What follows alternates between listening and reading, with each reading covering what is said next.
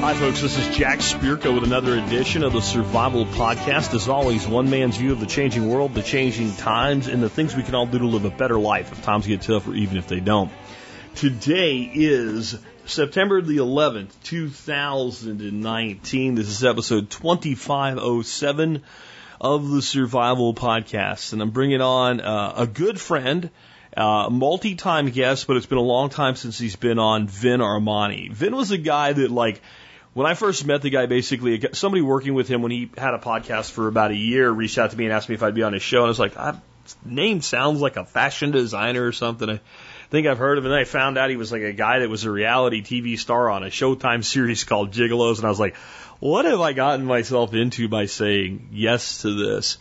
But when I looked into what he was doing, and then as we struck up a friendship, he's like one of the coolest people I've ever met in my life. He is, uh, a guy that I would consider a crypto savage brother. Uh, even though he coined the term, I will happily uh, adopt that term to myself, crypto savage. Uh, just an absolute partner in the world of liberty, now a strong supporter of the Free State Project, which you guys know I've supported for over a decade. Vin actually went a step further and moved there last year after being to New Hampshire one time for one event with Free State, moved up there um, and he is just one of the best advocates we could have in the world of liberty that there is. Um, one of the few people I know with a background that is like is crazy, ridiculously diverse, with all of the diversity not being related to each other as mine, a modern day Renaissance man and uh, a great friend. And I will have him on with you guys in just a minute to talk about coin text, Bitcoin Cash, simple ledger protocol. If those words sound over your head, don't worry, even as a way of bringing stuff down to make it easy to understand. And it is simple ledger protocol. We're also going to talk about coin spice and spice token and how those are not exactly the same thing. Uh, cryptocurrency in general, some good, bad, and ugly with crypto, where things are going, and why crypto really is a force for liberty in the world. All that more in just a minute. Before we do, let's hear from our two sponsors of the day. Sponsor today, number one today, is Safe Castle Royal. Um, Safe Castle Royal is who I call the original survival podcast sponsor because when there was no sponsors, in fact, before I was ready to have sponsors, Vic Rontal and Safe Castle reached out and said, we want to sponsor the show. So early that I said, well, I have like 200 people listening to the show and I don't think I can give you a return on your investment. Um, I'll probably be ready to do this in about six months. Can I get back with you? And he said, absolutely. We'll, we'll, we'll still be ready to go. And that started a relationship with Safe Castle built on an intrinsic trust. And Safe Castle is basically everything you could ever need for your prepping, from the practical to the tactical and everything in between. And they give away their discount membership, which is $29 a year. They sell it all the time for that price. You can get it for free for life. So you can't even buy it anymore. It used to be 50 bucks for life. They changed it to $29 a year and they still continue to give it away free for life to members of this audience. So check them out today, safecastle.com. Next up today, um, another sponsor has been around almost as long as there's been sponsors. Probably second or third guy to step up and sponsor the show, Jeff the Berkey Guy Gleason. Um, you can get Berkey water filtration systems from lots of sources, but Jeff is, is one of the biggest dealers of Berkey systems and products in the country.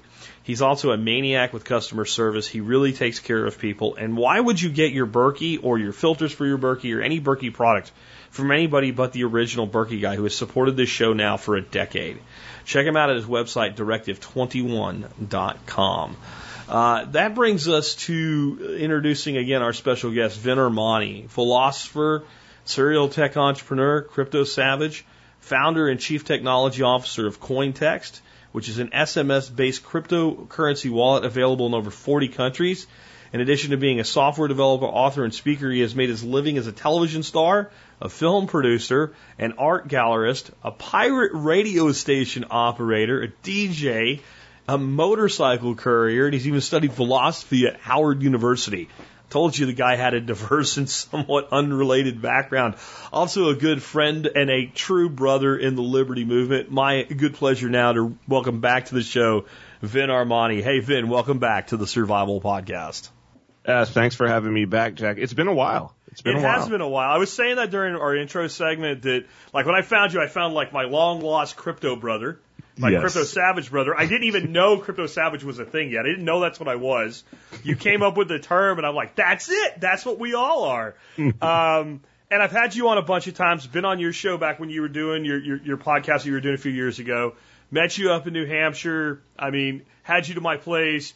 Audience knows you well, but a lot of people are like, who the hell is a Vin Armani? Does he design clothes or what?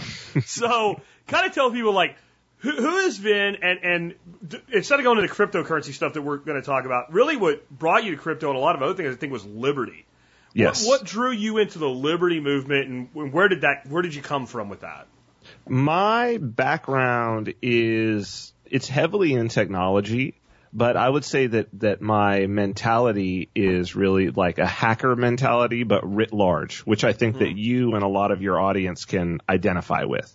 So I'm a really like I've always been a systems oriented person. I love puzzles. I love problem solving, and I really look at the world as like this giant puzzle, and that's that's often put me at odds since a, a very young age with authority. Uh, when I would see when I would see problems not being solved, and I would see easy solutions, and yet that there was uh, you know something preventing, and it was usually some sort of unearned authority preventing that.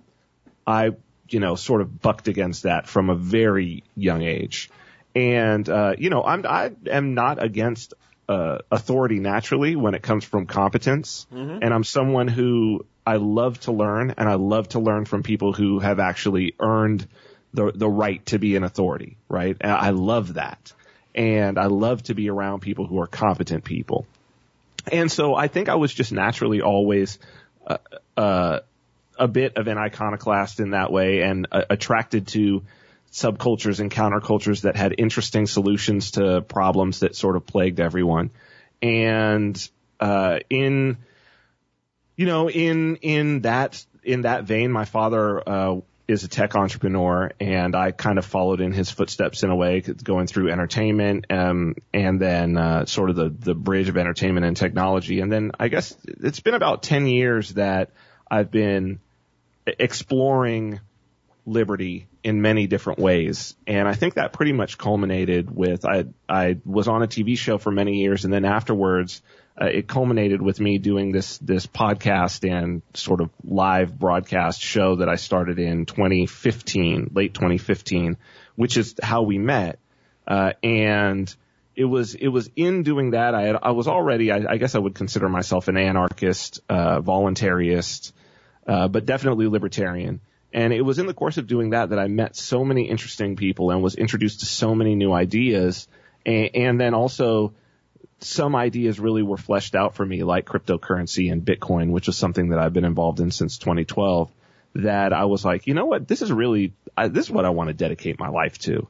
And so, uh, in addition to, uh, you know, doing the show, writing books, uh, I then founded a company called Cointext. Uh, it's a Bitcoin, uh, SMS based Bitcoin wallet. And then that obviously embedded myself much more into, into the Bitcoin and cryptocurrency scene.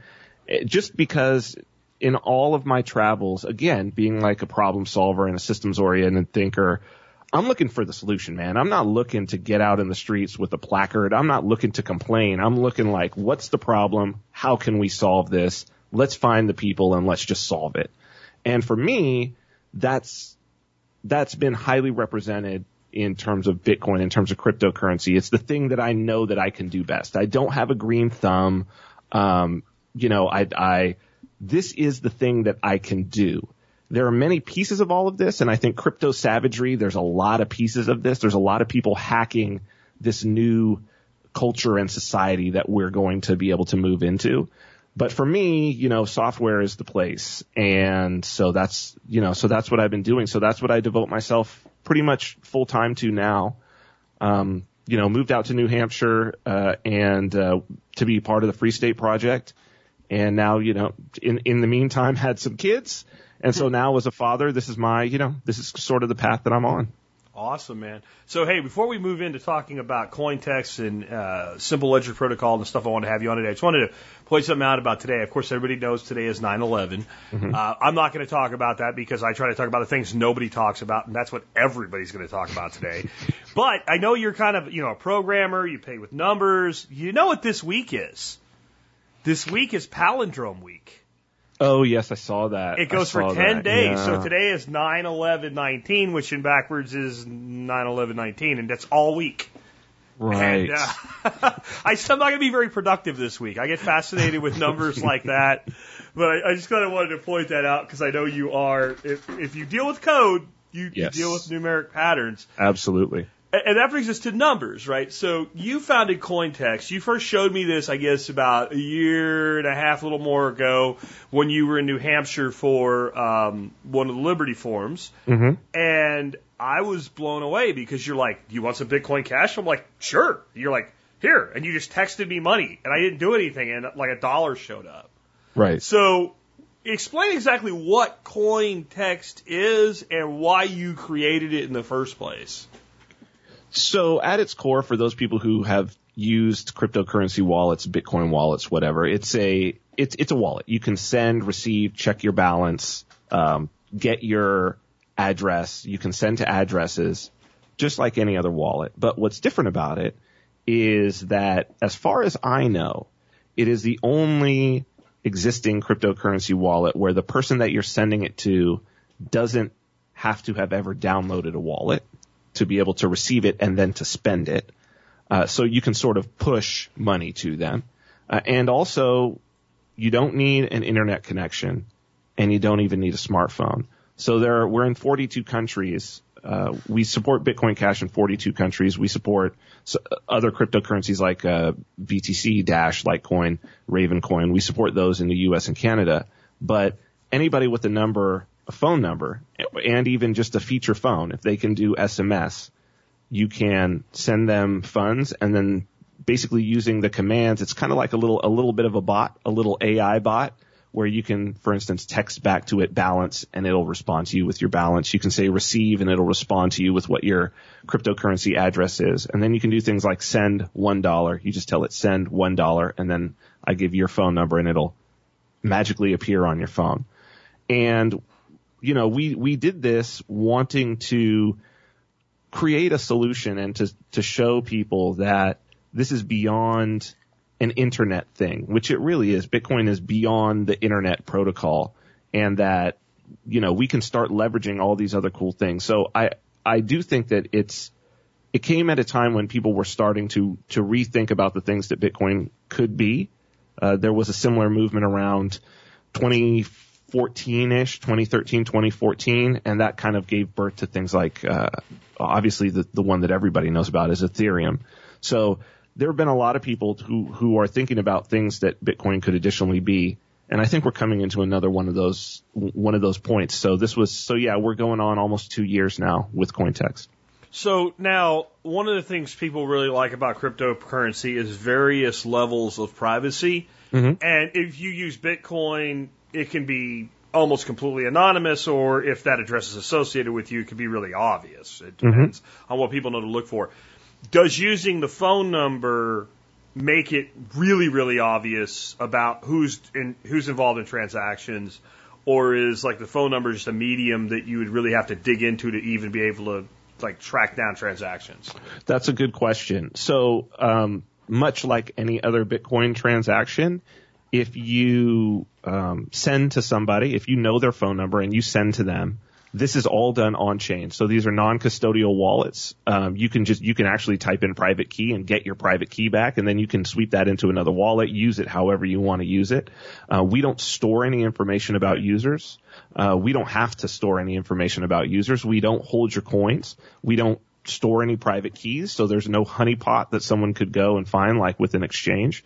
We actually have a, a proprietary algorithm that that basically transforms your phone number on the fly into a key pair, a private key pair, Okay. and a public key pair and address.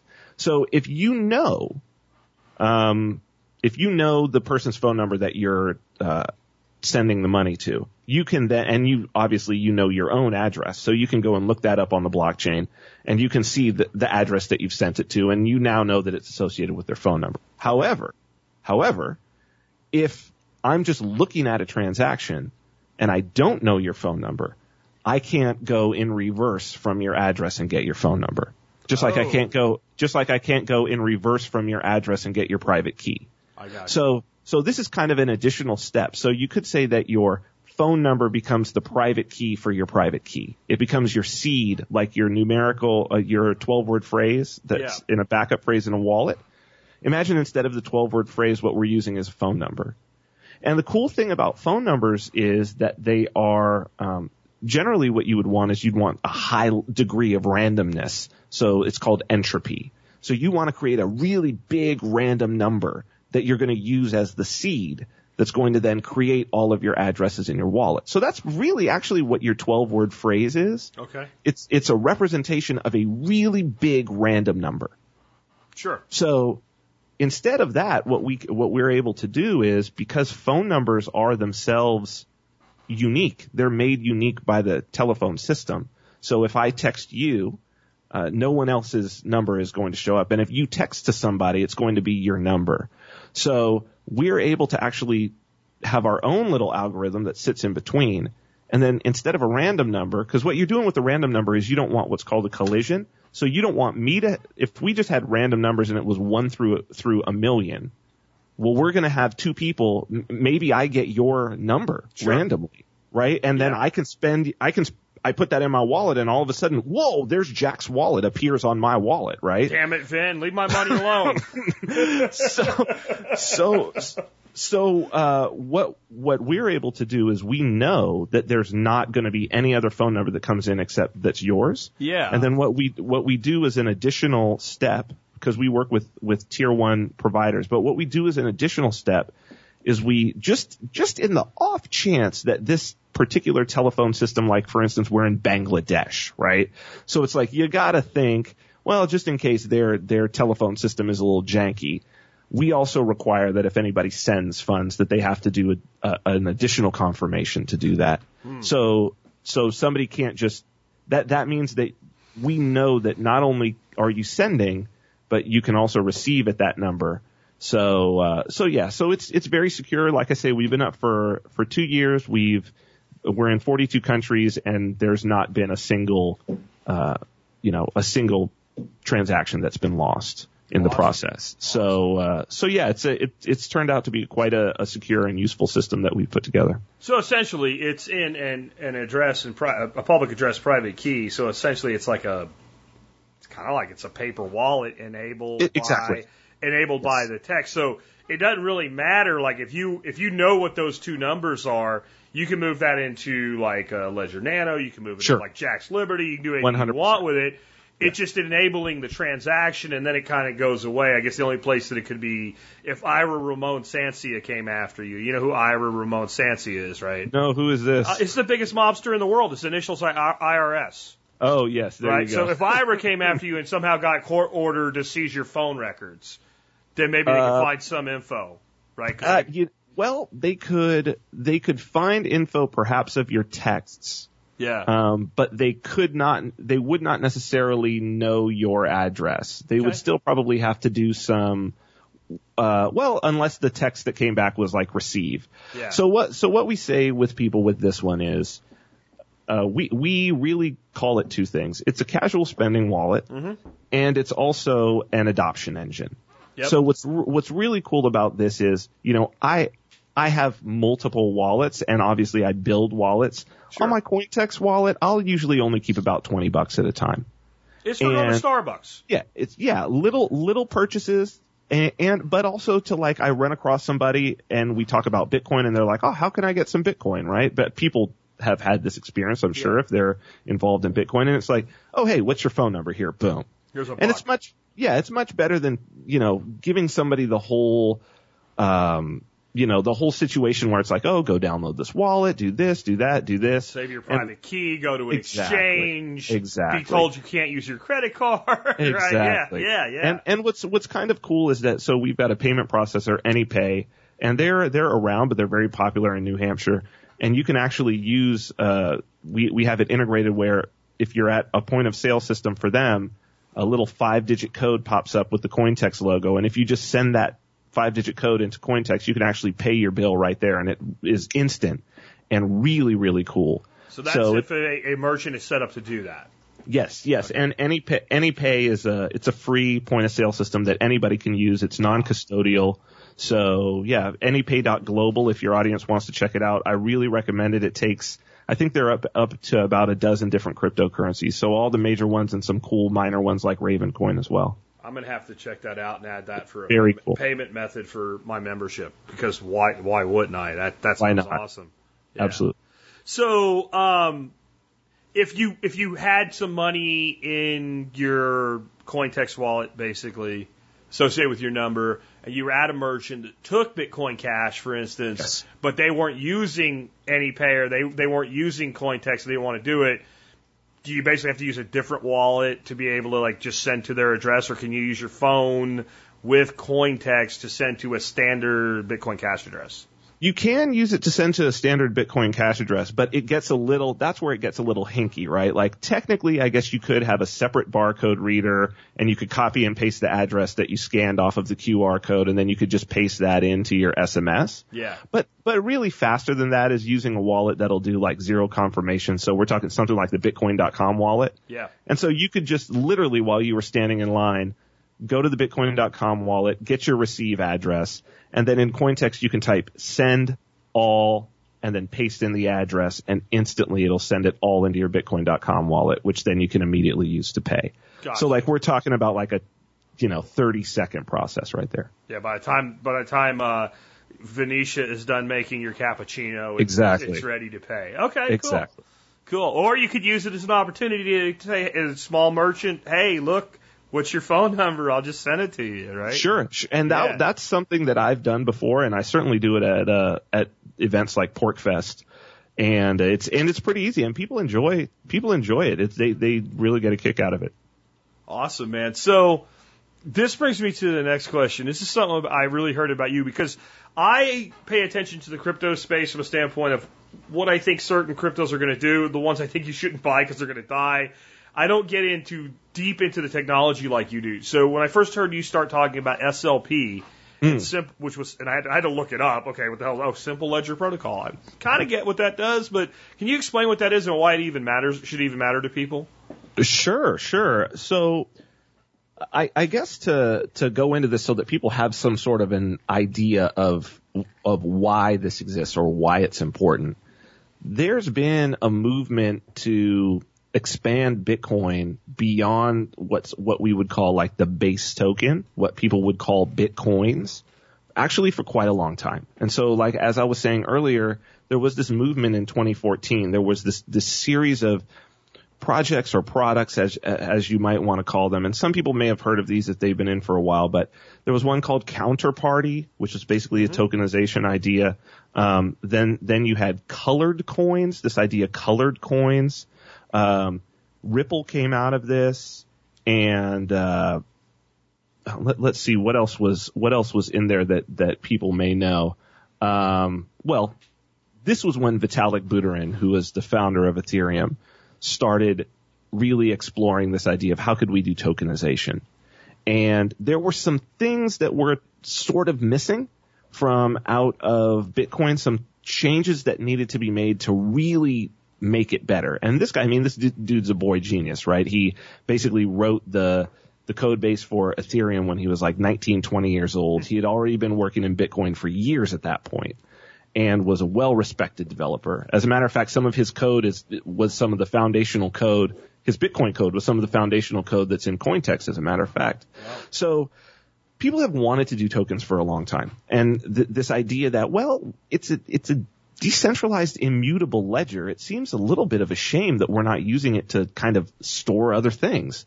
And this is where this idea, this greater blockchain idea came from. And so this is a, this was a really big in about 2014. They, people called it kind of Bitcoin 2.0. That was a name that was going around. And the the, the sort of core developer group, like literally Bitcoin Core, they they rejected a lot of this. This was not what they wanted to do. Um, Omni protocol was one that sort of made it through. People know Omni if they know Tether. The initial Tether was all on this Omni protocol. So Tether is actually a token on Bitcoin, or at least now it's moved to Ethereum a lot of it. But initially it was a, a an additional token on Bitcoin. And SLP token is the Bitcoin is a, a new protocol for doing these similar things, similar to counterparty, similar to colored coins, uh, similar to the things that Vitalik wanted to do. In practice, it's a lot closer to the Ethereum ERC20 token. So most people know these. These are the Ethereum tokens that most people who participated in ICOs. This is the ERC20 is the standard. So, I mean, there's so many different tokens, right? Thousands of them, uh, including things like Tether, which have now been moved onto ERC20, and, uh, which means that they're on Ethereum. Uh, there have been many of them, and this was this this has really turned out to be the killer app of Ethereum. This is the thing that m- Ethereum is mostly used for is this, these ERC20 tokens, and the ETH, the ETH, the base token, is really more used as gas more than anything. Uh, I guess people have there there has been some moves to kind of use it as money in the same way as Bitcoin, but it's never really caught on mm-hmm. because the killer app is these smart contracts. And it's not these advanced smart contracts, it's these additional tokens, right? Oh, I want to go out and make Jackcoin and have a ICO. Uh, this this has been the the the crux of of what has made Ethereum valuable. And so the best way to explain an SLP token is called simple simple ledger protocol it's basically using the upgraded functions that have been upgraded in Bitcoin Cash over the past two years to facilitate things like this.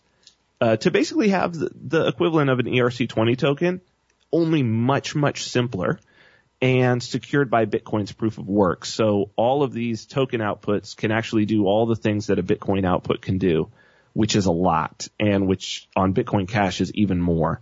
Uh, so it can do a lot of the things that Vitalik needed to leave Bitcoin and build Ethereum to do. Things like spending constraints, you know, don't, uh, don't allow this to be spent within the next year, you know, only allow it after that point and then only to this address. Uh, or only if there's an additional signature coming from uh, someone external like an oracle. All of these things are allowed. And so, uh, there's already a stable coin called Honest Coin, which is a one to one backed coin. And there's a very interesting SLP token called Spice, which started out as kind of just like a fun online tipping thing. These are very easy tokens to create, much easier than the Ethereum ERC20. And within, I don't know, within a few months, this Spice token gained actually a price. And so now it's about a thousand coins, a thousand Spice tokens per dollar.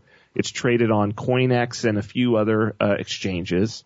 And so there were people out there who were just getting tipped a lot, you know, for their YouTube videos or whatnot who turned around and whoa, I've got a few thousand dollars of this token that I thought was just for fun. And so it's, it, I think it's just the first of many to organically go ahead and get a market price.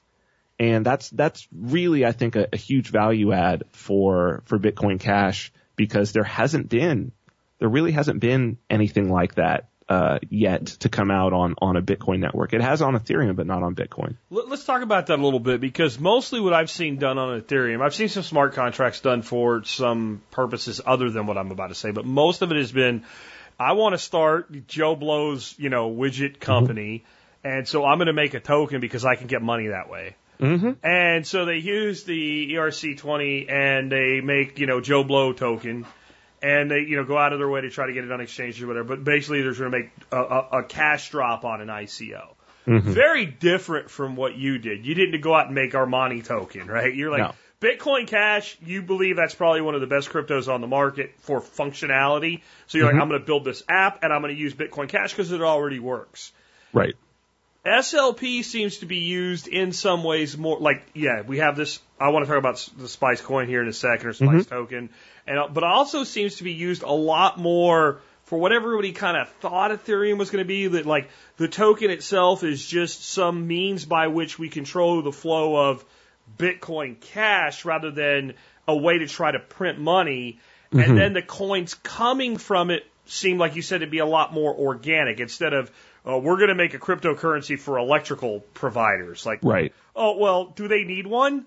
Right? Like, Right. like why? Right. you know, But it's a big market. Yeah, so like whatever. You're gonna make booties for them too. Like the the spice thing seemed to come out of like this, just like, hey, let's just do this because it'd be fun. Yes. And then the market created value for it, which I believe all monetary instruments really derive all their value from the market. But it wasn't some sort of pseudo value, some sort of sales value. It was a utility value. So is that kind of the right way to look at this? Well, yeah, you know, somebody could use the SLP token for to do the whole ICO thing, but I think it's some of it is just a timing situation that these ERC20 tokens popped up. Obviously, the sort of get rich quick idea is contagious. And, uh, you know, you had all of these ICOs, 99.9% of them scams. Yep. You know, there, there have been quite, and even if they weren't scams, they were, cause, cause I think They probably. were doomed to fail out of the gate, Yes, even if they got, even if the person doing it Yes. uh, and their partners practiced enough intellectual masturbation to believe their own bullshit, it still wasn't Yes. going to happen. Right. And this is this is something that we saw in the tech boom as well. I mean, I was a part of that, uh, uh, you know, in the late Mm-hmm. '90s too. Uh, and yeah, we said there was a lot of that. Yeah, I mean, there guys was like you and I of that were there for dot com, did, did Yes. you start to look at it and go, boy, this looks familiar? Yes, exactly, exactly. So, so that is to say that I think that this is a normal part of the business cycle with a new technology and you, and you learn. And I think that, that overall the space has learned and there's also a, uh, within the space itself, um, amongst developers and whatnot, there's, you know, the word ICO is really, it's a dirty word. And, um, people do not really support that. And, and Bitcoiners in particular, right? Because that was one of the things that it was, it was sort of a, a, a shot from the Bitcoin community against Ethereum that, oh, it's nothing but for these scams and all of this. So, culturally, I, I think people are not predisposed to go and do that same sort of thing, although you could. But one of the, I think, you know, the applications that have come up and one that I just recently worked on with Bitcoin.com and, and contributed to is, is what I think is actually very interesting. And it's kind of a, a more mature and evolved outlook on how these could potentially still be used in a, in a means that was, uh, was delivering equity. And this is a SLP dividend, uh, delivery system basically. So bitcoin.com, if people want to go and check this out, it's actually really, really cool. Um, or they, there's, I think Roger Ver just did a, a little video about it. Uh, it's called the, uh, SLP dividend calculator and it's actually on tools.bitcoin.com if people want to go and check it out. But what you're able to do, the SLP tokens basically, they're, they're living in the same addresses that, uh, that regular Bitcoin is. And you can, and it's a public ledger, so you can see what addresses are containing these things. And so what you're able to do is that you can find a token and you can actually deliver BCH, Bitcoin Cash, to that address. And so what this calculator does is if let's say that you were doing this, you know, Bob's widget business or whatever, and you had a hundred tokens and you, you know, gave them on a pro rata basis to the people who were, you know, part owners with you, then if you had some set of funds that in one transaction you could basically disperse it out. So if you have 20% of the tokens, 20% of the funds will drop into your address. If you have 15%, you get 15%, et cetera, et cetera. So this is like a really interesting, le- totally legit way to do uh, possibly security tokens in the future, even regulatorily compliant security tokens and deliver dividends. So, I, so I think that it's just a much more mature environment. And I think that uh, things like that start to get really interesting when you either have one people who are going to practice it in a gray market way because it's totally permissionless. Like you don't have to have a registered security to do this.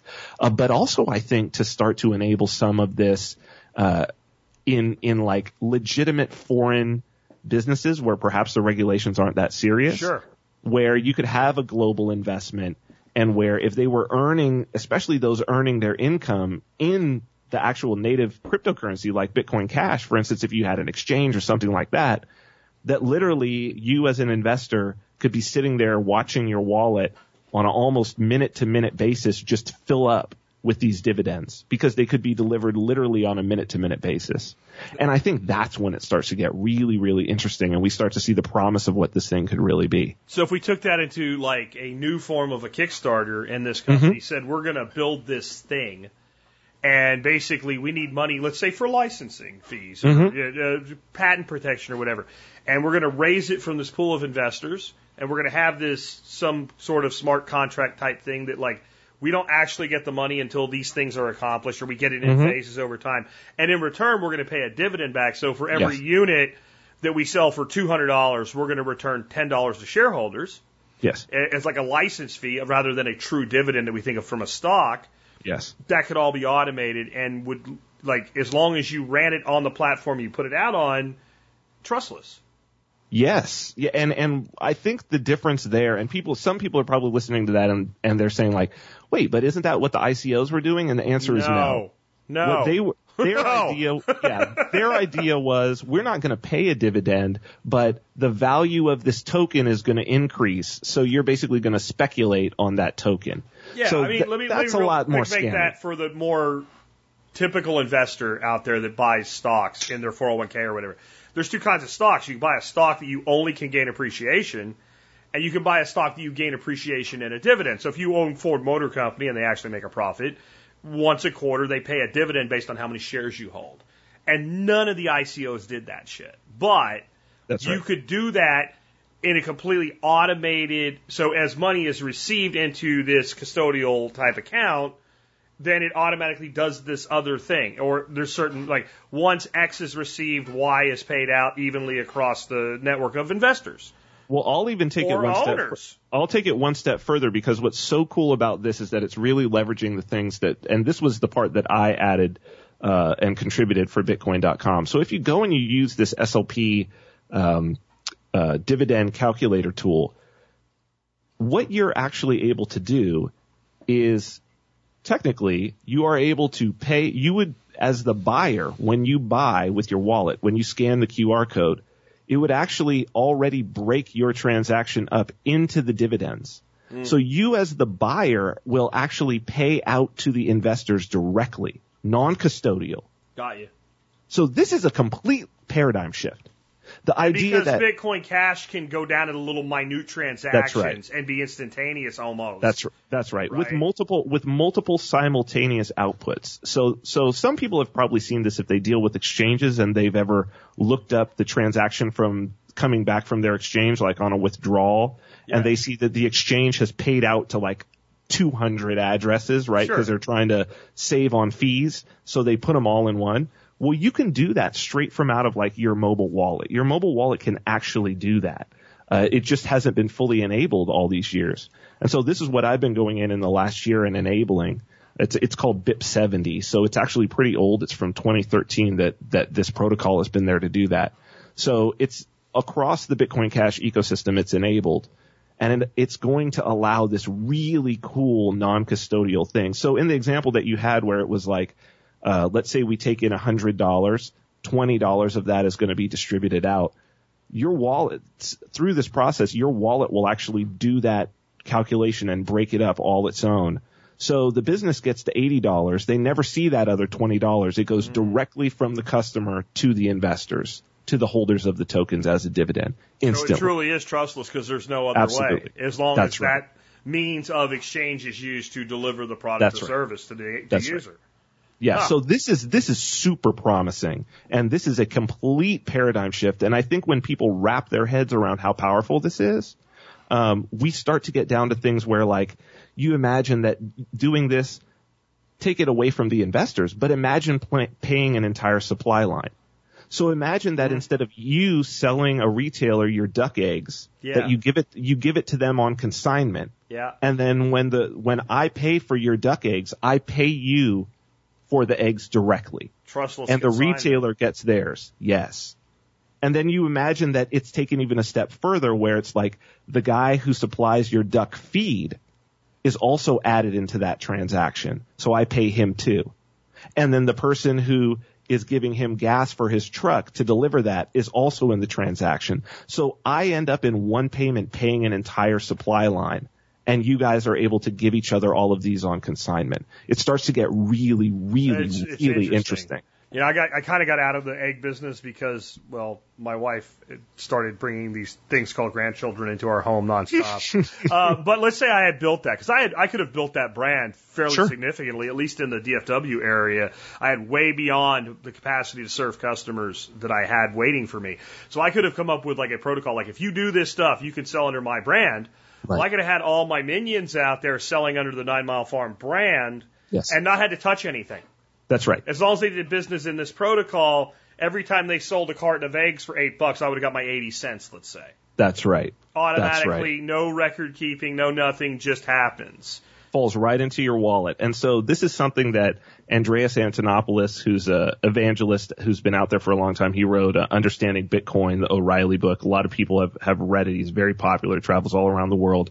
He, he sort of in a, like in a kernel has talked about this concept and he gave it the name streaming money. So what, because what it ends up looking like is just you know, an established business, it's just money sh- streaming into your wallet that literally you just have your wallet open as a business owner and it's just the, the number just go up. Boom, boom, boom. That's the real number go up. And it's just going and going and you don't have to worry about How, anything. how many how many um, pencil pusher type jobs does that eliminate? Oh yeah, dude. I mean, That's ex- insane, yeah. and in a good way. I mean, that's that's the Yeah. growing pain of a maturing society, right? I mean, I, Right. the jobs are going. I'm not putting that as a negative. The jobs are going anyway. My other thought is like I have been on about the concept of virtual nations. I think the first time I did a Mm-hmm. show on a virtual nation was 2011. And I'm like, somebody is going to get this right, and then there'll be many. And Mm-hmm. this sounds like the type of protocol that's really needed to make, like the people that tried, basically, they made a WordPress website you can become a member of by Mm-hmm. buying their token, right? That is not a virtual nation. I'm sorry. You can call it Bit Right. Nation all you want. It was just another money grab. But I do believe that we are there's there's two ways to look at the word tribal. There's a very negative way, and if you want to see it, go to Facebook. And then mm-hmm. there's a very positive way, which is voluntary association with people with like ideas and values. Mm-hmm. And that nations and states are different things. I've read your book, so I know you know this. Mm-hmm. Um, but that concept of being able for people to coalesce into swarms almost of leaving and, and, and joining at will Yes. based on common values, this does more to make that an event. Like, I, I didn't know what was going to do it, but I knew that had to happen. That's just the natural evolution of society and technology. And this seems like a very key component to that type of technology. Yeah, and this is the reason why I'm I'm betting on uh, Bitcoin Cash specifically is because I feel like this is the only community that really gets it, and also there are certain coins where I, I think that that particular and very interesting um, multiple input, multiple output uh, transaction structure that Satoshi Nakamoto came up with is uh, is really novel, and it it al- the fact that it allows this, I think, is is is key to doing some things. Particularly, you know, myself as an agorist, like gray marketeer, free marketeer. I, I've often thought about, you know, what would this look like if, let's say, I wanted to start like a little cafe and I wanted to only accept Bitcoin Cash for my little cafe. And let's say there's six people working there and there's a cook and a server, whatever. There's a guy who busses tables and each one of them is like a percentage. You know, so maybe the server gets 15% and Sure. then, then 20% goes to the landlord because maybe he doesn't charge us rent. Maybe he's just agreeing, oh, just put me on as 20%. And I imagine that like people are coming in and they're paying and it's dropping into all these people's uh, wallets like from the customer. So the customer is paying directly the cook, paying directly the landlord, and then some uh, code enforcement agent comes in and says, "Oh, I want to see your business license," and it's like, "Well, wh- which business? Like these? who's the who's the employee? Like, oh, well, you're employing these people. Well, no, I'm not. I've never paid them a penny. Yeah. I, They get paid exactly as I do. Uh, she was just paid by this customer here. So should the customer have a business license? I'm t- who who exactly who's the business? I'm I'm trying to understand this. yeah. Yeah, I So it starts starts to get very interesting. They're not even independent contractors, right? No, because I. I, I, I literally have no say on how much they get paid, when they get That's paid, right. how they get paid, That's right. and they contribute to this thing that's kind of like an enterprise that isn't. And if they don't, then it suffers and they get less. And if they do more, they get more, and that's how that works. That's it. I guess. I think. Yeah, and I, I, think right. I put They're some code in a computer and this happened, and I don't know what to do about it. um, you can shut us down if you can figure out how. I, I really don't know how I started it, so There good you go. luck. Yeah. And I think like so, my, people might say like, well, what kind of landlord would do that? Well, look at all these, look at all this urban rehabilitation, suburban Oh, sure. rehabilitation, small, and not just urban. Think of like going out into the small towns that are crumbling and decaying. And I've got this building, and you're like, I don't have money for shit right now, dude. But here's how this works. And you might take a thousand people taking a shot at that to get one, but once you can go, hey, look, this one's working over here. Mm-hmm. Then you get two, then you get four. That's how that goes. And like, what does the guy have to lose? I'm paying taxes on this rat hole, That's right. right? Like, I I can't get rid of it. I'm That's right. stuck with it, and this might work. And if it doesn't, I just tell you to leave. Well, I will give you an example of somebody who is actually doing it like on a grand scale, and it's it's what's basically revitalized downtown Las Vegas. The downtown project, which is was started by Tony Hsieh, who people may know Zappos.com, which is the big shoe online shoe retailer. They decided that they were going to move their their headquarters down there and move about 2,000 employees down into the old uh, Las Vegas City Hall and uh, they were purchased by Amazon. And he basically took that money and started buying up property. And what he would do, this is actually pretty brilliant, is um, he'd buy up the property, turn it into this very nice commercial space, and then he went out and he would would invest in businesses uh, just basically off of like a little one page business plan. He'd throw in this money and basically give them free rent. And so what he was able to do was he was able to fill all of his commercial property to capacity with these businesses that he had uh, funded to a tune of just a little bit, almost like a, an incubator. He's from Silicon Valley, so this incubator idea sort of in the real world. So it's it does happen.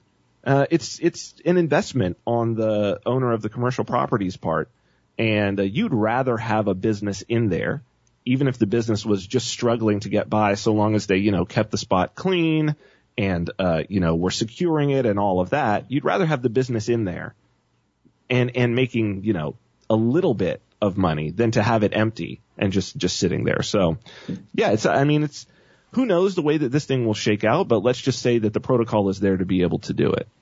So now we talked about Spice Token. Yep. And there's this thing that confused the hell out of me when I first see you, saw you tweeting about this and this other thing. Coin Spice. Totally Yes. different thing. What the heck is a coin spice? so coin, coin spice is it is weird. I, I think um it's was that so before, it's before we go? Was that planned or did it just happen that way? no, it's uh, so it's a play on the idea of a spicy meme. Okay. So that so these guys are big like meme guys. They're big into the like you know Pepe stuff and all of that. So they're big they're big meme guys, and you know a great meme. you mean the white supremacist frog that's green? white supremacist frog. frog. anyway, go ahead. Yeah, so Pepe, Pepe is a super spicy meme, clearly, when Yeah. you've got people freaking out on it. So, uh, this, they, they just both at the, a similar time decided they were going to use spice in the name to uh, identify themselves as sort of these, these meme fans. And so CoinSpice is a primarily Bitcoin Cash focused, um, news outlet, but they're, they're fun and young and, uh, kind of irreverent and I love their, you know, I love their take on on the crypto space. It's some of it's kind of a little insider, but it's very fun and it's very it's got this whole meme thing. And it was just sort of serendipitous that they popped up and then Spice Token was already there. So people tipping other people for memes uh, in the CoinSpice Telegram channel and, you know, associated with their people on Twitter, it built on itself. So it was just, it was serendipity, but it turned out in a really cool way. But you're involved with this, right? Like they have a YouTube show. Are you on that sometimes, or a regular, or like? Yeah, yeah, they they they bring me on sometimes. I, I mean, I've I've known those guys and uh, you know done interviews with them when they they all came from other outlets in crypto, And so they know that I'm, you know, that, that I'm happy to play along with the joke and that I don't take things too seriously. And that's important when you're talking about memes, right? It's meant to be fun and you're meant to, you know, poke fun at yourself and not take yourself too seriously. I think that's the real power of, of memes is, is the ones that you can share that are also about you where, where those are the ones that I think are really powerful where you're like, you know what? I'm like that. I'm like that sometimes too. And you know, it's kind of funny. And I think that that's what's that's what really makes great comedy, and these guys are really good at that. So I'm I'm happy to play along with them. So they're using like comedy to actually spread good information, really. That's right. That's, That's which is what good memes, like not all memes, but good memes. That's what they do as well. Yeah. So let's talk about just crypto and the future of the space and kind of mankind as a whole. I mean, Mm-hmm. it amazes me today that I don't even remember what year it was Bitcoin started, but it's more than a decade now, and we're Yeah, still yeah. hearing it every time you post something about it. There's some tard going, "It's tulip mania." It's like, you Hmm. know, that lasted two years, right? you know, and and like this entire group of industry has been built and empowered by it. Major brands are accepting various cryptocurrencies. Mm-hmm. So I don't think this whole it's going to collapse and go away thing is going to play out. But what do you think it means if we do it right for society as a whole? And what does it mean to the power structure? Because yeah, Target accepts Bitcoin, but I think that crypto is more of a threat to the mm-hmm. corporatocracy and the oligarchy than it is a help. Yeah, I mean that's a that's a big question, and it's something that I've thought about a lot, and it's actually kind of the t- a, big portion of a book that I'm writing now, which is my third book. Um, I've been I've been listening to on audiobook when I when I do my my weekend chores and yard work. Uh, I have been listening to a book by an author Diarmaid MacCulloch, and it's called Christianity: The First Three Thousand Years, and it's a fascinating book. Uh, it goes to a thousand years before Christianity to talk about the roots, and then it talks about early Christianity, and then all the way up through. And it's a really, it's like the definitive history, and it's there's so many parallels.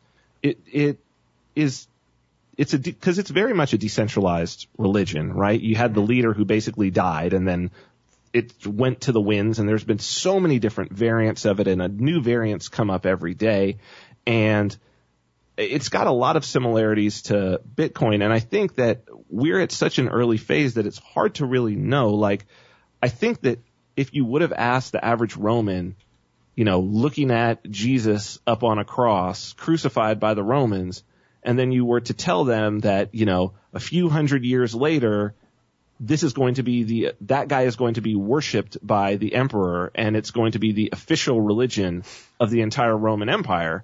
I think what could they do but laugh? Sure. Right? what could they do? And I think that we're really in the same sort of situation with Bitcoin that it's while it is going to be disruptive, I think the people who say that it's going to replace the state or replace money are perhaps looking at it wrong because Christianity certainly didn't Agreed. replace the state. Um, it is going to disrupt a lot of paradigms, and it. I- don't think that it will eliminate the banks, but it is certainly going to change the behavior of the banks. It's going to introduce a lot of new ideas, and and, and in a way, I think the banks are going to have to rise to meet the challenge that that Bitcoin and other cryptocurrencies are going to present. They're going to be an alternative for people in in much the same way that open source software has been.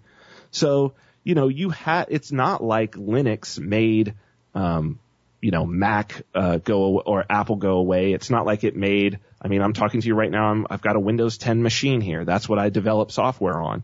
So it's not that it made those go away, but they certainly had to step up their game and compete in against this new sort of entrant that was decentralized and not controllable and, and voluntary.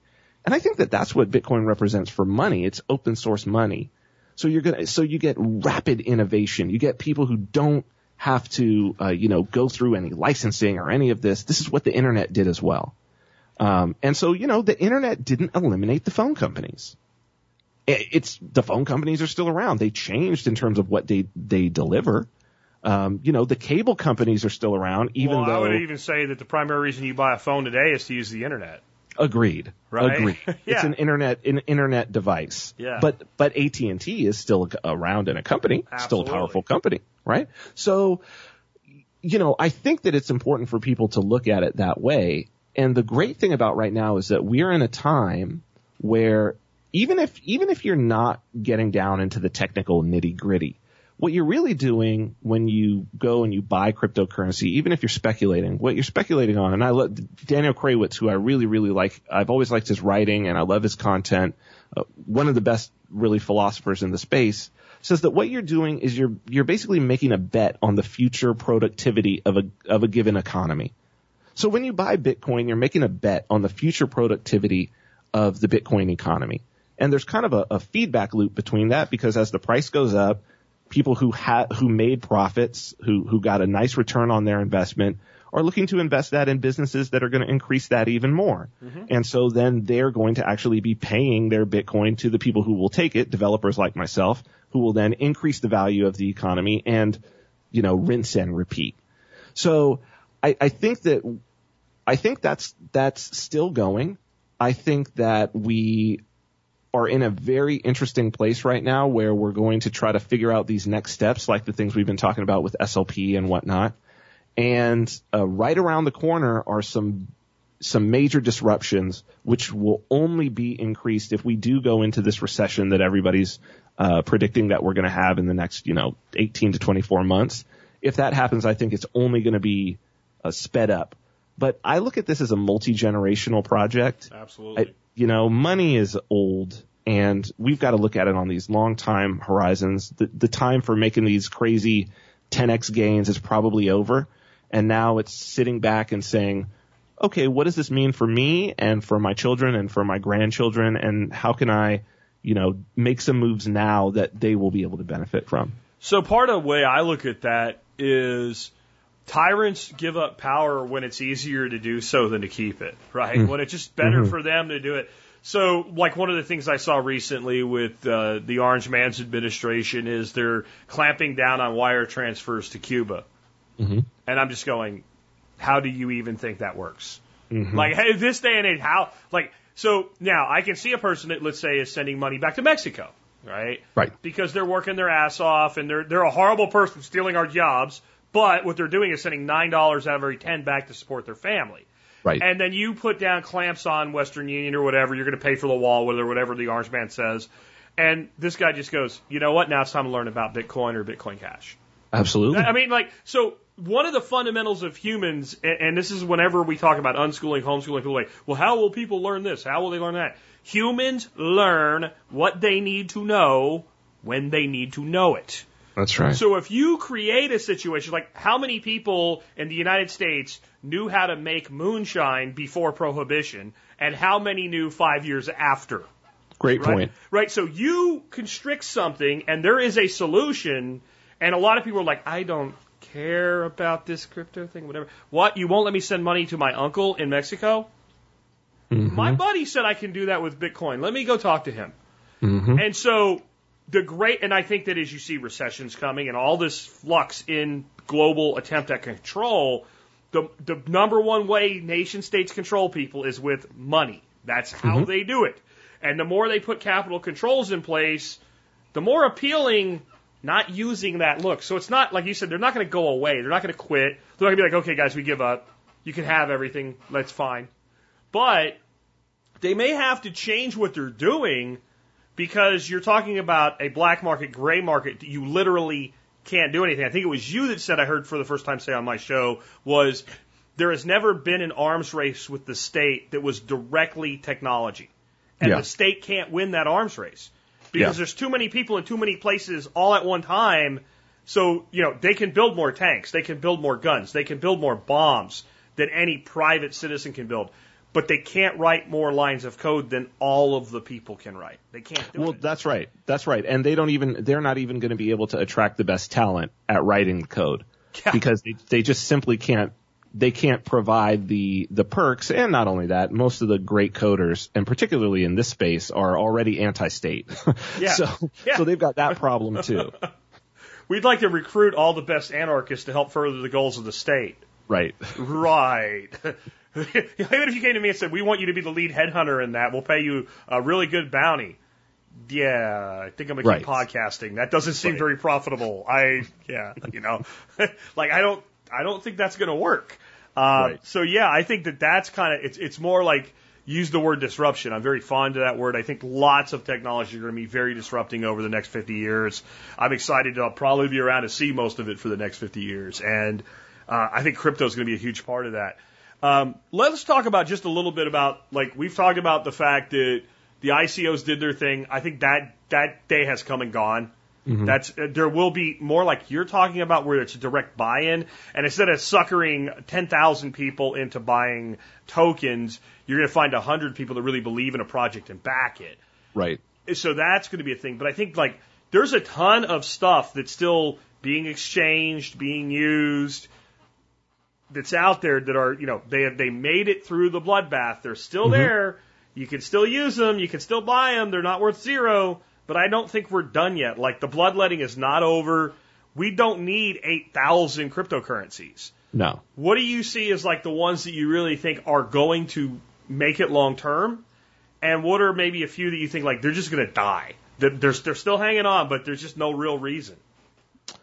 So we're going to start to see this shake out probably it's it'll probably take 3 to 4 years, maybe even 5 for this to shake out, but I- think that what we're starting to see is you you have either your utility tokens on one side or your essentially cash tokens on the other side. Okay. And and it's it's it's more about focus than anything else. It's about where are, where is the where are the heads of the the thought leaders and the evangelists. And so you have the uh, tokens that are primarily where people are like, it's cash. Now, the unfortunate part about this is that the thought leaders in BTC have decided that they're going to do a whole other thing. So Bitcoin, they've decided they're going to do a whole other thing. They're going to do this digital gold store of value idea. So they're kind of like all by themselves, which is fine. And I don't know if that will last forever, but that's going nowhere. They've got first mover advantage. They've got a lot of people holding it. For institutions, that kind of makes sense.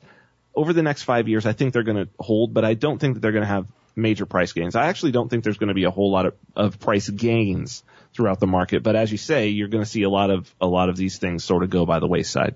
So I think you've basically got two things. I think you've got some coins that said, well, we're going to be this very kind of specific thing. Like I, I'm thinking IOTA as an example, um, where it's like, well, we're going to do Internet of Things. That's going to be our thing. I think that all of those, and again, this is, uh, or for the first time, this is not financial advice right here. This is just my opinion. Um, I think you're going to see those coins just start to steadily vanish. Um, then you have coins that are more focused on being cash and like exclusively cash. So coins like Dash, um, Nano, Smart Cash, I think that, and that are not necessarily like privacy coins. I think that you're going to see those coins diminish a bit, uh, just because what's going to happen with some like this. It's one of the reasons why I like Bitcoin Cash is because, and and to a degree, like Bitcoin SV as well, uh, is that while it's like okay, let's maintain the cash function, but let's push the boundaries of what can this do. Let's try to figure out like what, how far can this thing that we have go? And then, you know, you've got your EOS, your Ethereum. Those are going to compete for these more complex smart contract world computer ideas, this, this more decentralized, uh, cause those are, those are very much more Swiss army knives. So where you can do a lot more. You're, you're much more constrained in, in Bitcoin. But I think that there, what's going to happen is we're going to see a killer app. We haven't seen a killer app really happen yet. And my own bet on this, and it's one of the reasons why I like have thrown in so heavily with Bitcoin Cash, is that I think what it's going to be is um, is escrow, de- decentralized escrow with oracles. So basically, money goes into an address, and then there's spending constraints on that address. Whether it's it's there's uh, a a contract that's being built on BCH right now that's being worked on a project called Last Will, which has which is very interesting. It's basically like a, a dead man switch for inheritance. Okay. So it's really really cool. Uh, and if people want to go look it up, they could probably just type in last will and Bitcoin Cash or BCH online. That basically what you do is you set some time period. You put money into this is basically your will. You put money into this address, and uh, you know you can be filling it up over time. You can always add more money, and then what you have to do is you basically have to um, communicate that you're alive. You have to send a sign of life by by signing a transaction. Let's say every three months. Okay. And if you don't do that, then your inheritor can spend the money. It can be spent. So it's, it's, it's, it's these sorts of really interesting ideas, but then you get into very simple things like sports betting. So I just wrote uh, a library that enables that, and we did a, a bet. Actually, it was uh, it was Marlins. What, what was the game? Marlins versus uh, San Diego Padres Okay. uh, a couple of months ago, and we actually did a bet fully on chain uh, with this contract and with an oracle who was basically like you know saying who won and signing a transaction. And so I'm working on that Put as well. Put the bookie out of work.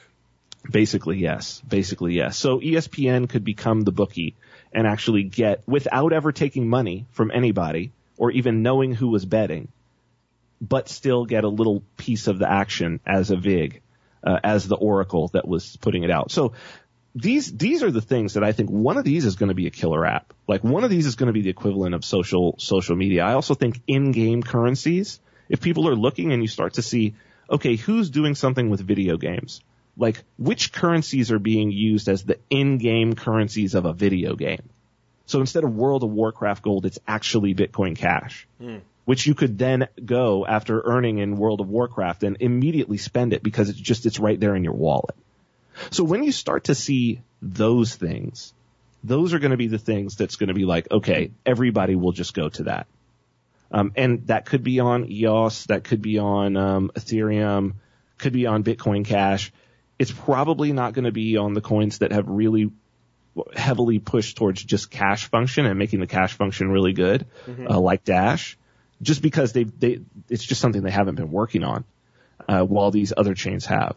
So, or and you know, Bitcoin SV is banking on the idea of storing things on on chain. I'm not convinced by that yet, but there's a lot of people over there working on it, and they have a, a pretty uh, dedicated evangelist sort of group of people.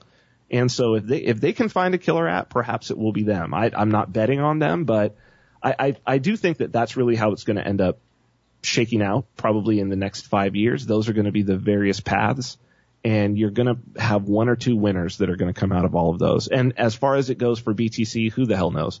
Like I don't I don't believe in this store of value idea. I believe that it's a network, and you know your permaculturalists will the in the audience will will I, I think agree with this that it's like the network the system has to be used. There's no value in it if there if the inputs and outputs aren't constantly moving through it, right? That's where the value of a network comes from. That's how a network grows. That's how the edges expand.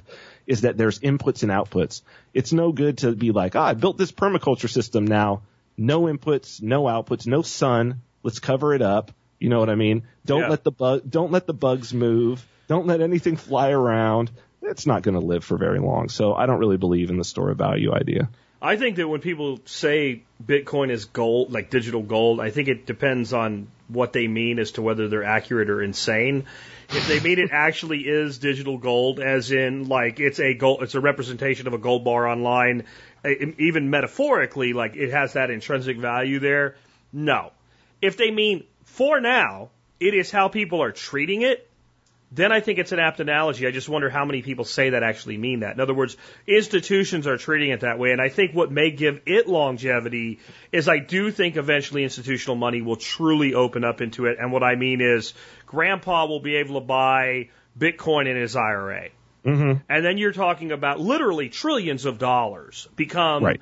capable of making purchases of Bitcoin with a very limited supply because a shitload of what was, you know, minted, produced, mined, however you want to call it, is gone. It's lost. No one knows where it is. Yes. Maybe maybe Craig will move some, but I don't think that'll happen anytime No. soon, right? Um, uh, you know, like so. I think that maybe it has a lot more longevity than than you feel optimistically right now, but I don't think it's from utility. Um, though, if all it gets used for is like this, if you compare it to gold, there actually is an apt analogy, and that is the guy that has fifty thousand dollars worth of gold in a in a box in his house somewhere, a floor safe, if he's smart, doesn't spend it very easily. Right. He doesn't care how well how quick it could transfer because if he does, it's going to be a big purchase and it's going to take a while anyway. Yes. No one goes in their safe, opens it up, and goes, "Let me break off a little tiny piece of my gold coin with my dike pliers and go buy Starbucks." Right. Right. So right. I think it's being used like gold. That doesn't mean it's a good idea because every currency in the world, you remove the confidence from it, it's worth nothing. Gold is worth Yeah. shit if you really think about it, Vin. Like so, Sure. you can make some really cool jewelry and cups and chalices out of it and what have you. From a standpoint of a metal, it's like a a somewhat benign but highly toxic heavy metal. If you eat enough of it, you'll die. Sure. Right? Like it, it doesn't keep you alive. Like at least silver, we can use it to cure wounds and and and and the antibiotic and aseptic. There's a few electrical things gold can do, but gold is worth money because people decided Right. that we're going to worship it in some sort of weird, twisted way. In the end, it's just metal. It doesn't actually do much. There's a lot of metal that does a lot more that's useful. But as long as people believe in gold, gold is a store of value. As long as people Sure. believe in a cryptocurrency, as long as people believe in the Benjamins, Right. right? But you take away confidence, it's done. And all money or representations of money or means of exchange within an economy, they only draw their value from the economy they circulate in. And that's where I agree with you where Bitcoin's big weakness is right now. The primary thing done with Bitcoin is it's bought and held. Yes. And, well, so the so I, I totally agree with you on the um, the sort of analogy of gold and how it, it it can be a useful analogy if we're talking about like abstracting out the things that makes gold valuable and looking at it that way. The problem is that within the sp- the thought leader space of uh, BTC, they're, they've they've been recently moved by a book called The Bitcoin Standard by a gentleman named Saifedean Ammous, who uh, in his book is referring to Bitcoin as yes, gold in the way that you're saying is like crazy. And they have actually adopted that meme and they have adopted that book. And, um, you know, the, the, the problem with that particular idea or meme is that as you're talking about the guy who's got gold and he's storing that gold, he's doing that because, and he's got some level of confidence because he's like, well, you know, it's been thousands of years that there's been gold, demand for gold. So what are really the chances that the demand for gold is going to completely, it doesn't look like it's going to vanish completely. I mean, this could be here for the next 50 years. What's 50 out of a thousand? But Bitcoin is only 10 years old. So to treat it like it's some sort of, you know, multi-millennia uh, asset that has adorned the heads of kings and that uh, has had wars launched for it and continents conquered on it for, you know, in order to acquire it is a little bit silly. And it's a little bit arrogant, really, to talk about a, a 10 year old open source uh, cryptography project that honestly, I can't really go down to the grocery store and, and use it as money yet. So I th- so for me that's that's where I think it's it's a little arrogant to uh, and a little soon to call it that. Could it perhaps be that a thousand years from now? Could we look back? Perhaps, but I think uh, for right now, it's best to be looked at as a value transfer network, and it's best to be uh, looked at as its value being in using it for some of these really cool applications that we've talked about uh, throughout our conversation today.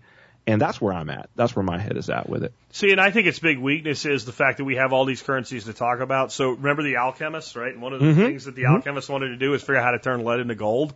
Yes. Well, you want to make another Bitcoin? Can you cut and Right. paste?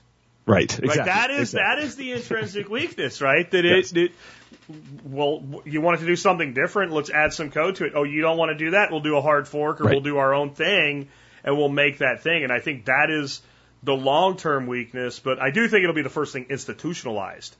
Sure. And so the reason I think it is a good speculative play, and, and I'm with you, except I don't gamble anyway, but the category of money is would you put it on the craps table? Yes, exactly. Take some of your craps table money and hold on to it. I think if they if they do open up a true like Bitcoin ETF, like you'll see some stu- and- and when it happens, take your effing profits, man. Right? Like, Yeah, 'cause it's absolutely. got, like, could it stay? Sure, sell half of it, right? Like, Sure. do so, like, take some of the money off the table at that point. But I think that is that is the best chance for a big, huge run for Bitcoin. But everybody's been waiting for it, Right. you know, and they can keep talking Right. about the halving all they want. Well, yeah, you got to, you know, this is to me. There's like a tiny piece of speculative, and the more important thing, and I think this is where you and I agree heavily, is this isn't about buying a Lamborghini and going to the moon. Right. This is about the liberation of humanity from the financial systems of the state. Agreed. And, and that's what I think most people that come into cryptocurrency, they don't come in with that viewpoint, and it's up to us to show them how that works. 100%, man. I couldn't agree more. So, hey, man, I've enjoyed having you on today. Um, you got anything else going on? I know you got Cointext. I've got your, let me make sure I got everything. I got all your social media in the show notes. I've got uh, Cointext.io in the show notes. Uh, anything else you got going on you want people to know about right now? I mean, I'm just, uh, if people want to follow me at, at Vin Armani, I'm currently working on my third book uh, right now. It's called Render Unto Caesar. It's about, it's about a lot of these ideas that we've been talking about.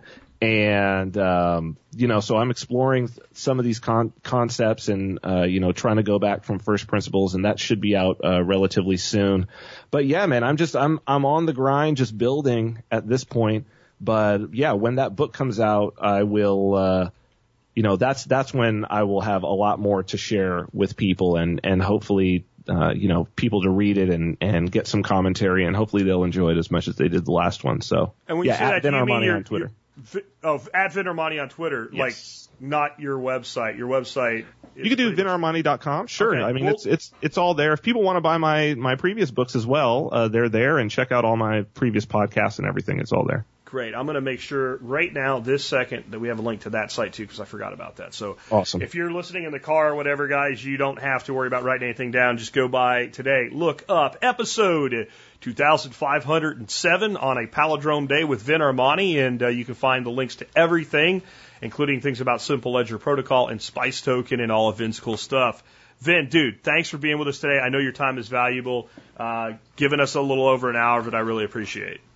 Thanks as always, Jack. Always a great pleasure to have Vin on the show, man. I could I could honestly have a conversation with Vin easily once a month as a segment if he had the time and and what have you to do it because I just think that we can talk about things that I can't really get that same kind of sounding board off of anybody else in the industry. Uh, and when I say that, I mean crypto, I mean liberty, uh, I mean covering mainstream media. I mean all of it, man. Vin really is like a long lost brother. Uh, I am so grateful that like three years ago now that his folks reached out to me and asked me to be on his show. Even though again, when I first found out who the guy was, uh, this whole reality TV show thing, I was like, what have I done? And what I did was a really good decision. So we'll try to get Vin back on for you, you know, uh, frequently because really I think it's great to hear from him. With that, let me remind you if you like the show and the work that we do, there's two big ways you can support us. One is become a member. If you become a member of this show, what's going to happen is you're going to get a private login to a private website. And you're going to log into that website and you're going to get a whole bunch of content you can't get anywhere else for free, including ebooks and et cetera. I mean, it's a couple hundred dollars worth of ebooks the day you sign up. You're going to get access to every single episode of TSP ever produced in um, in zip files, 24 units each, so you can have the entire library if you want it uh, downloadable. On top of that, you're going to get discounts to over 80 companies, and out of those 80 companies, I promise you, there's some uh, stuff that you're already going to buy in the next year. And if you use those discounts alone, just what you were already going to buy, you will end up getting your money back. That's how I designed it. I designed it to actually be no true cost. In fact, I heard from somebody yesterday that said this year, and we're only in September, so there is another quarter and a half of the year, quarter and a month, quarter and a half a month of the year to go right now. Um, that said that this year alone they've made over $500 in discounts, and I don't know why you would ever cancel a $50 membership that puts 500 bucks a year back in your pocket. I don't know why you would cancel a $50 membership that put $51 in your pocket because it just doesn't make any sense not to take the discounts at that point, right? So even if you decide you hate me, maybe my discount program's worth having check it out, thesurvivalpodcast.com forward slash members. Uh, next up is a really painless way. Like, I mean, you're going to spend the money anyway, totally in this uh, scenario, and that is just do your online shopping at tspaz.com. Whenever you go to tspaz.com, you can see all the product reviews that I've done of products on Amazon, but as long as you start there, you help us no matter what you buy. Now, here's what I've got for you today on my item of the day. Every day I review a product that I personally use and I personally buy and I've spent my money on it. I would spend it again or I will not recommend it to you. This one I've brought around a lot of times, but I'm going to keep bringing it around because it is the best, best item I have found for you, you know, eat where you store and store where you eat to solve a common prepper problem. And a common prepper problem is how do I have long-term storable, high quality protein and fat without having to buy really expensive stuff in number 10 cans that's freeze dried that really doesn't have the fat going on? How do I do that? How about sardines? And I know what you're thinking, oh, sardines stink and sardines aren't good. Some sardines are crap. And if it comes in mustard sauce or tomato sauce, it's definitely crap. These are Matiz Gallego sardines. I am a sardine connoisseur. There is such a thing, I promise you. And I have researched the best tinned sardine that you can get your hands on. It is Matiz Gallego. They come from the waters off the northern coast of Portugal and Spain. The ingredients are sardine, salt, and olive oil. That is it. There is not another damn thing in there, and there shouldn't be. That's what you should always look. There's some other good sardines out there. These are the best I found, but all the good ones, it's either sardine, salt, and water, or sardine, salt, and olive oil. And that's it. If there's anything else, it's crap. Don't buy it. And then where those little fish come from is important. Sardines are low on the food chain. That means they have very low occurrences of things like mercury in them, which larger predator fish, we have to limit our meals because they have uh, higher amounts of toxic things like mercury in them because they bioaccumulate over time.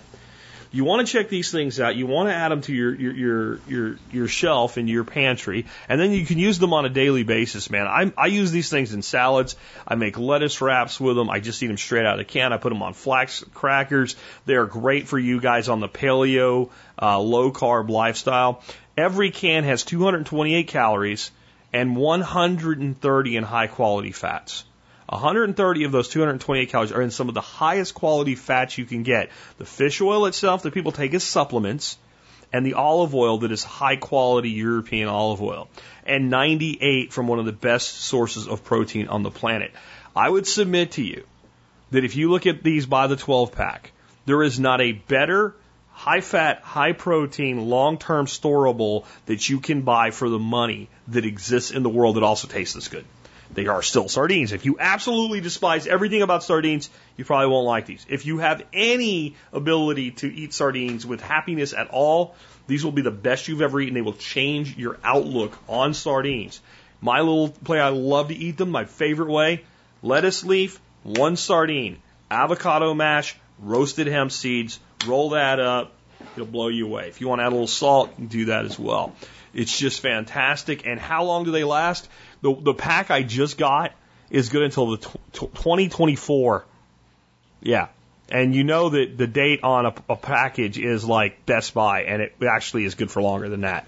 Long term storable, excellent source of omega 3s. You got to try them. You just got to try them. With that, we're ready to wrap things up. Let me uh, just end here uh, with our song of the day. The song of the day is Levon by Elton John. Levon is a song, in Elton's own words, it's about a guy that just gets tired of doing the same old thing every day, drawing these cartoon balloons, which could mean a lot of different things. Most of Bernie Taupin's writing and Elton's music that go together, you can have multiple interpretations. It's part of the genius of it. This is an amazing song, though, and I, I would submit this to you. While Bernie Taupin writes amazing lyrics, and this, this song is an example of that. You give this song to anybody else, it would have never been the hit that it was. Elton was just is just something kind of special in the world of music. Pretty amazing stuff. Not a huge lesson in this other than what Elton said about this in an interview was he wants to go do something else, but he can't because it's family tradition. And I, I, I know so many people feel that way, but in the end, I think we got to do things to take care of the people we love and our family and things like that, but we also have to do the things that are right for us. With that, it's been Jack Spirko with another edition of the Survival Podcast, helping you figure out how to live that better life if times get tough or even if they don't.